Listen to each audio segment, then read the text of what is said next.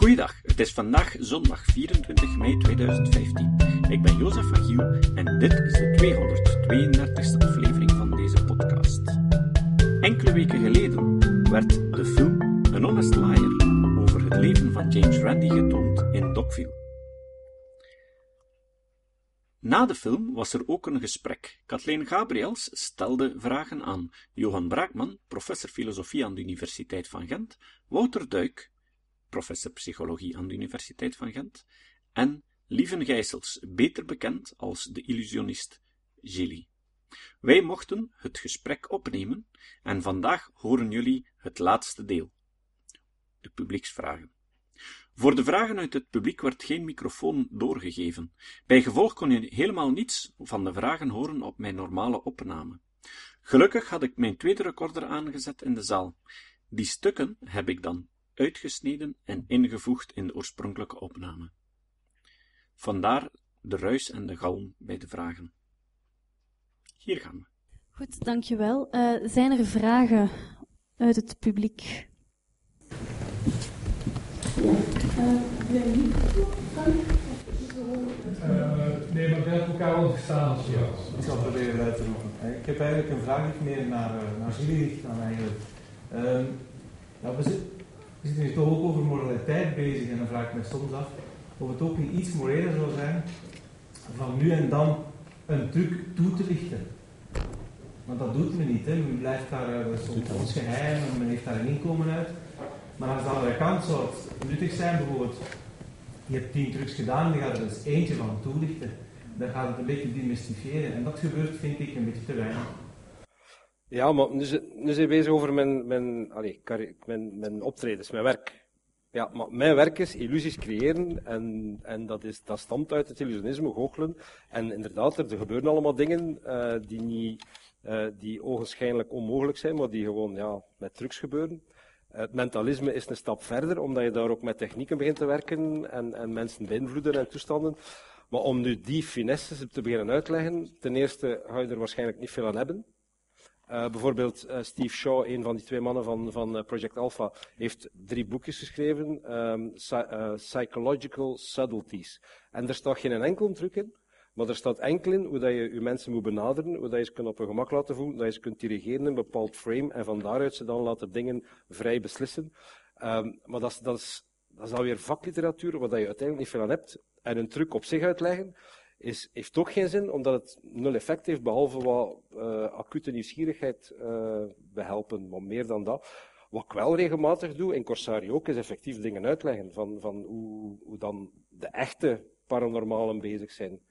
Uh, dat doe ik wel, maar mijn eigen dingen beginnen uitleggen, dan kan ik uh, ander werk beginnen zoeken ook, bezig. Oh ja, weet je wel wat u vindt? Ik heb meegegeven dat je wel ziet dat ja. mij zou helpen, denk ik. Ja. En denk je dat... Wat, jij moet er niet meer overtuigd worden waarschijnlijk dat hetgeen dat ik doe niet echt is. Nee, dat. Wel, dus wat is de meerwaarde dan van een truc effectief uitleggen? Allee, behalve de trucs dat ik al uitgelegd heb. Er staan een aantal dingen in een boek, maar de dingen die ik zelf doe, ja... Um, uh, ik richt me bijvoorbeeld ook op de twijfelaars. Ik, ik ben er ook... Uh, ja, ja, ja. overtuigd dat mensen die echt diep van iets overtuigd zijn, kijken niet meer, die kijken niet meer mee. Maar je hebt in het midden van de gastuur een heleboel twijfelaars en, ja. uh, en die kan je wel overtuigen. En ik zie ook wel die effecten. Wel, dat, van, dat ik die gasten overtuigen, daar geloof ik zelf niks van. Uh, omdat ik, hoe, ik zeg, hoe meer dat ik zeg dat het allemaal niet echt is, hoe minder dat het geloven. Um, dus dat ik, ik, ik, er komen wel mensen, er komen mensen naar mijn show kijken, zowel believers als sceptici. En die believers zie je tijdens de show bezig van, amai, zie wel dat het allemaal kan. En de sceptici zie je van, fuck, die gasten die recht aan het doen. En dan op het einde is dan weer juist andersom, zie je dan de opluchting als ik zeg, ja sorry, maar het was allemaal een illusie. En dan zie je die sceptici, die, die paras naar huis gaan, van, of de believers van, nee, maar dat kan niet. Hetgeen dat zegt dat niet echt is. Want om zo'n dingen te doen, moet je een zesde zintuig hebben, anders kun je dat niet doen.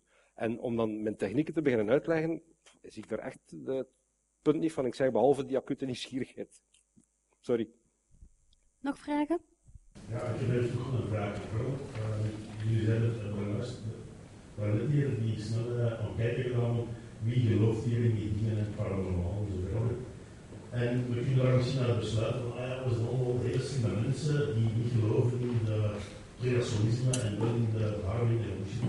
Maar in zekere zin is dat niet zo'n enorme verdienste, want ja, onze ouders en leraars hebben ons ook zo opgebracht. Er zijn waarschijnlijk weinig mensen die zelf een soort van geestelijke kracht hebben om te gaan van een, een niet-weten een soort illusie naar een wel doorhebben. En ik vraag me af in welke mate dat we nu niet zelfgenoegzaam zijn en ik, we zijn we gaan altijd wel door, terwijl dat we veel van die dingen in feite ook maar aannemen van anderen. Ik geloof dat de evolutie natuurlijk correct is, maar ik heb niet persoonlijk onderzocht. En het zou niet kunnen zijn dat bijvoorbeeld in debat als global warming, het zou kunnen zijn dat global warming een feit is en bestaat en dat mensen daartoe bijdraagt. Het zou kunnen zijn dat dat niet zo is, dat is wel een zekere consensus, theoretisch. Geen van ons zal persoonlijk effectief die modellen studeren en ik vraag me af in welke mate dat het niet zou kunnen dat we collectief op den duur ook weer gaan ergens verkeerd gedreven worden zonder wat terug van ja, we zijn wetenschappelijk en juist en zij zijn mis, omdat we zelf dogmatisch zijn. Ja, ik niet te lang was. Van het is een heel ingewikkeld punt dat u maakt natuurlijk. Hè. Dus uh, ik zou daar lang willen op, op, antwoorden, maar dat gaat nu niet. Uh, ik denk dat, dat het fundamentele aspect hier is, het is juist natuurlijk dat je niet zelf alles kunt uh, apart gaan onderzoeken. En maakt onszelf niets wijs. Maakt onszelf niet wijs dat we verstandiger zijn dan de rest. Ja, dat zou goed kunnen, maar uh, bij mij leidt dat niet tot zelfgenoegzaamheid, dat leidt net tot, uh, tot een grotere alertheid, omdat je makkelijker dan in, ja, ik noem dat cognitieve valkuilen terechtkomt, zie je? Uh, dus ik zou dat net als een waarschuwend iets uh, gaan beschouwen. Maar het, het aanvaarden van, van kennis of van informatie, de waarheid is zo'n woord dat ik niet zo graag gebruik. Want ook alles wat wij nu wetenschappelijk denken te weten, zal binnen afzienbare tijd niet meer juist zijn. Dat wil niet zeggen dat het radicaal fout zal zijn. Maar het zal anders zijn dan nu. We zullen de tekstboeken moeten herschrijven voor elke generatie. Dus de waarheid, God, als, als wetenschap ons één ding leert, is het wel dat we niet tot de waarheid komen. Dat is net het tegenovergestelde dus van dogmatisch denken. Een dogmaticus kent de waarheid. Dat is ook typisch voor pseudowetenschap. Men gaat daar niet vooruit. Zie je? Als je merkt dat men blijft zweren bij de beginpunten van auteur X of Y of Z, een, een, een Hahnemann, de, de, de grondlegger van de homeopathie, of een Freud, de grondlegger van de psychoanalyse enzovoort. Als men daar altijd maar blijft bij zweren, is dat verdacht. Wat Darwin betreft, uw voorbeeld, ja, Darwin in, in een handboek evolutiebiologie, komt hij op de eerste twee bladzijden zo'n keer voor, en daarna is hij van geen tel meer. Want hij is wel de grondlegger, maar Darwin zou zijn eigen theorie niet meer herkennen nu. Zie je? Dus, dus men is daar voorbij. Newton zou de moderne fysica niet meer herkennen. En ga, Mendeleev, de moderne scheikunde, en ga zo maar door. Het zijn maar de pseudowetenschappen die blijven hangen bij de, de, de, de grondleggers en die daar dogmatisch mee omgaan. Nu, de, de clue van het antwoord ik, op uw vraag is, je kunt natuurlijk niet alles afzonderlijk gaan bestuderen, uit, uiteraard niet. Hè. Je kunt maar één of twee dingen uh, echt grondig en dan nog, dat is al een luxe als je dat kan. Maar je kunt wel vertrouwd geraken met de methodes die de wetenschap gebruiken. En als je ziet dat mensen in hun domein, over hun topic, methodes gebruiken waarvan je weet dat ze tot meer betrouwbare kennis aanleiding geven, dan spreek je niet meer over geloof. Dat is het woord dat u gebruikt. Dan geloof je dat niet, maar dan zeg je, ik neem dat aan omdat ik zie dat de gebruikte methodes correct zijn. En ik zie dat er binnen dat veld genoeg discussie is en dat men de juiste spelregels gebruikt enzovoort. En dat is eigenlijk de bron van meer betrouwbaar ten opzichte van dogmatisme en pseudowetenschap enzovoort. Uh, dat is helemaal gelijk. Ik heb alleen de dat, dat het punt soms voorbij zijn, waarin we kunt zeggen, nou, die, die volgen de spelregels en de wetenschappelijke methoden en toekomstgelezen en al dat soort zaken. Soms de discussie verder complexer wordt, bijvoorbeeld over genetische manipulatie, bijvoorbeeld over um, uh, global warming en een paar andere aanwijzers. Dat zijn dingen waarbij de rapporten niet meer zo duidelijk is deze hebben het juist onderzocht en hebben gelijk. En andere zijn duidelijk wauwer, zijn dus ook grote kampen die bijna religieus kunnen horen. Ja, voor gewone mensen is het niet meer mogelijk om te zien, ah, dat zijn hier uh, charlatans en die hebben het juist, ja, ja, voor mensen die daar totaal niet mee vertrouwd zijn, dat, dat zal juist zijn. Dat dat erg moeilijk is om, om ja, hoe, hoe zit dat daar nu? Dat is juist. Maar goed, maar mensen die wel wat vertrouwd zijn met de wetenschappelijke methodes, denk ik, zijn daar wel toe in staat. Maar je moet er natuurlijk wel een beetje moeite voor doen. Hè. Je, je moet, ja, het vergt wel wat inspanning. Uh, maar ik denk dat het best wel mogelijk is om bijvoorbeeld in te zien dat in het debat rond global warming bijvoorbeeld, er nogal wat sceptici zijn, maar dan sceptici, ja, aan, aan de, aan de foute kant zal ik maar zeggen, die eerder door economische belangen gedreven worden bijvoorbeeld, om sceptisch te staan tegenover de realiteit van global warming dan, dan dat ze er goede wetenschappelijke argumenten voor hebben. Ik denk dat dat best kan aangetoond worden. Hè. Uh, het, ik denk ook niet dat het altijd zo zwart-wit is tussen ja, de, de charlatans en degenen die de waarheid hebben. Ja, vaak is er een grijze zone. Plus, wetenschap kent natuurlijk ook vaak periodes van onzekerheid. Hè. Dus soms gaat er een, een tijdje over, eer er stilletjes aan een consensus groeit onder mensen die in principe verondersteld worden van kennis van zaken te hebben. Maar ik, ik begrijp u, het is ook zo dat die wetenschappelijke discussies nu natuurlijk veel sneller verspreid geraken in de maatschappij. En discussies waar de wetenschap inderdaad nog geen definitief antwoord op heeft. Hè. Uh, al in de krant staan bij wijze van spreken. Terwijl het vroeger enkel via onderwijs was dat wetenschap verspreid werd. Hè. En dan had je enkel de, de, de wetenschap waarover er consensus was. En dat is ook wel heel belangrijk om in dat, uh, alhoewel, hè, het creationisme. Uh, maar daarom is het ook wel belangrijk, denk ik, om in het onderwijs toch tamelijk streng te zijn op wat daar mag onderwezen worden. En niet al te laks te zijn voordat we daar allerhande alternatieve biologie eh, bijvoorbeeld mag gedoseerd worden, omdat je dan natuurlijk het materiaal op basis waarvan die kinderen moeten leren kritisch denken, dat je het hen natuurlijk wel heel moeilijk maakt als je zelf al uh, met conflicterende informatie of informatie die niet voldoet aan die methodologische eisen, als je die hen zelf al geeft. Dus in het onderwijs moeten we daar heel, heel streng op zijn, vind ik. Goed, um, we zijn aan het einde gekomen. Misschien hebben jullie nog... Oei, een hele, hele korte vraag. Een heel klein vraagje. Wat is volgens u uw definitie van intelligentie? Omdat u zegt dat uh, intelligente mensen... Tot u, tot u. um, wat is eigenlijk uw definitie dan van intelligentie? U zegt dat uh, uh, mensen die intelligent zijn en gestudeerd hebben, nog meer geneigd zijn om die onzin te geloven of gemakkelijker daarin meegaan. Maar dan zijn ze toch niet kritisch. Is kritisch zijn niet belangrijk voor intelligentie? Ja, dat kan. Maar, maar, die, maar veel mensen die intelligent zijn, en ik ga daar geen definitie van geven, want dat is een onbegonnen werker zijn. Er zijn veel definities in omloop.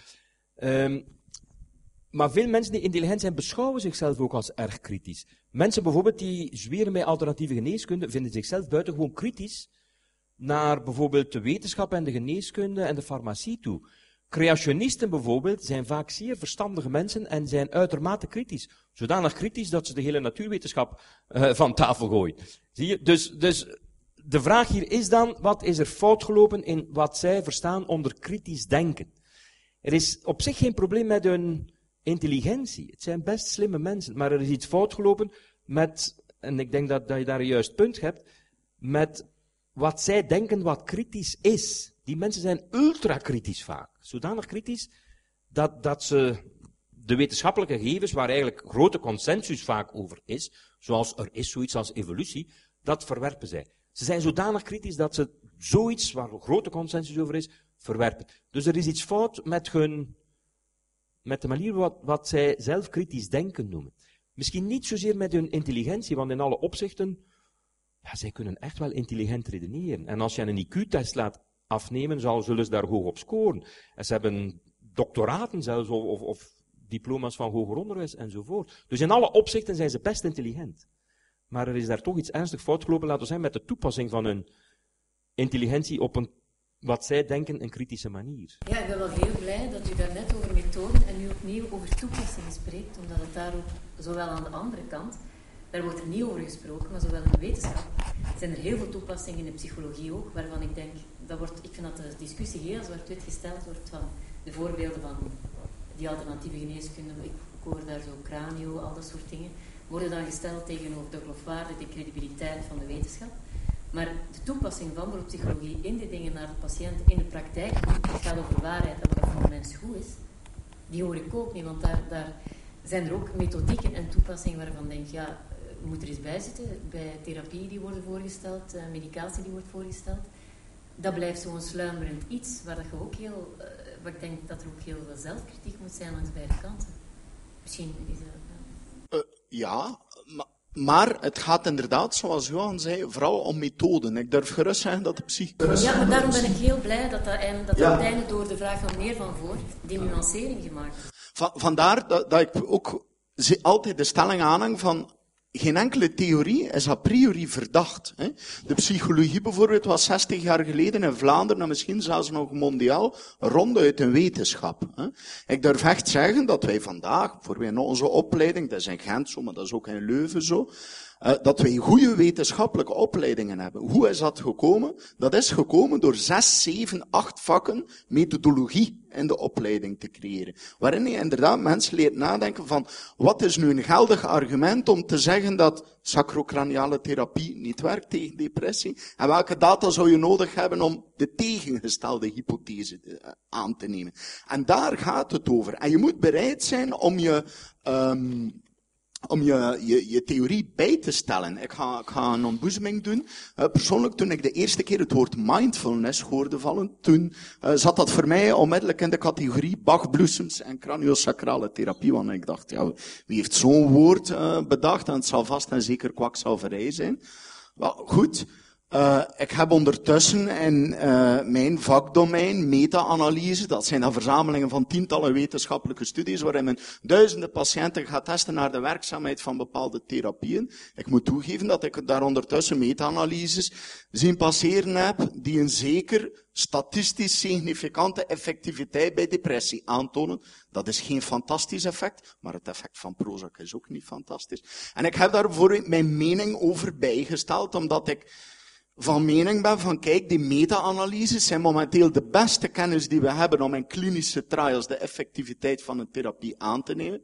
En dus ben ik daar veranderd van gedacht. Dus het gaat om methodes. Ja, kijk, die, die zelfkritische methodiek moet natuurlijk overal gelden. Maar veel mensen snappen bijvoorbeeld niet dat wetenschap, dat is maar één van de vele aspecten, kan vooruitgaan doordat men op tafel legt en onderzoekt wat de zaak zelf zou onderuit halen. Dat is iets zeer contra-intuïtief. Mensen zijn natuurlijk geneigd om zich net daarvoor af te schermen. Maar een goede wetenschappelijke theorie geeft zelf aan wat het geval moet zijn om de theorie onderuit te halen. Volgt u mij? Ja, u, u wel, want u weet waar ik het over heb. Maar dat is voor de meeste mensen zeer contra-intuïtief. Daarom is, is Kim hier nog, die, die door, ja, ik was het niet eens met uw reactie toen Gilles u vroeg, is er iets dat u ervan kan overtuigen dat telepathie wel bestaat?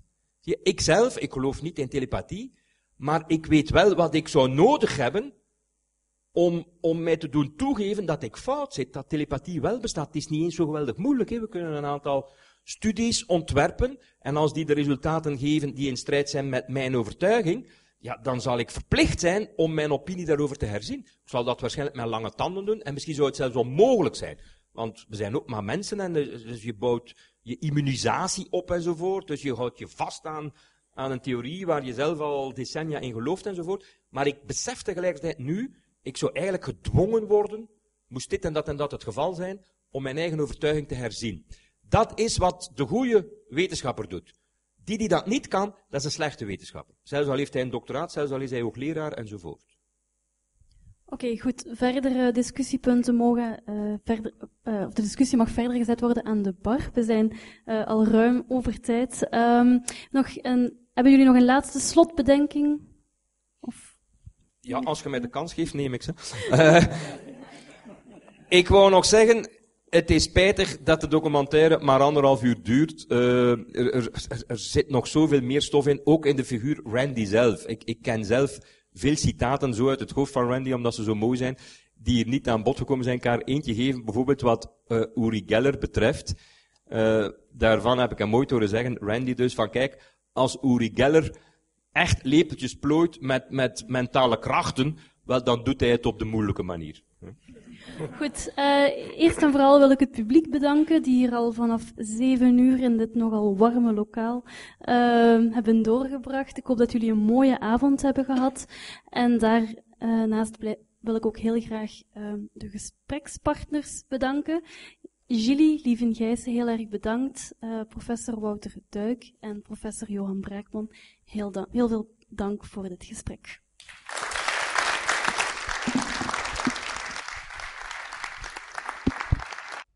Het citaat. Het citaat van vandaag is natuurlijk weer van James Randi. Randi zei: Ik verwacht niet dat de miljoen dollar ooit zal gewonnen worden, om de eenvoudige reden dat er tot op vandaag nog altijd geen bewijs is van het bestaan van welke paranormale bewering dan ook. Tot de volgende keer. Deze podcast is het resultaat van het werk van veel mensen. Rick de Laat verbetert bijna al mijn teksten en maakt de meeste vertalingen. Emiel Dingemans verzorgt onze website en Facebookpagina.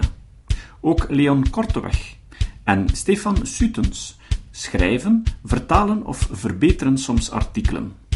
Leon onderhoudt bovendien het YouTube-kanaal van deze podcast.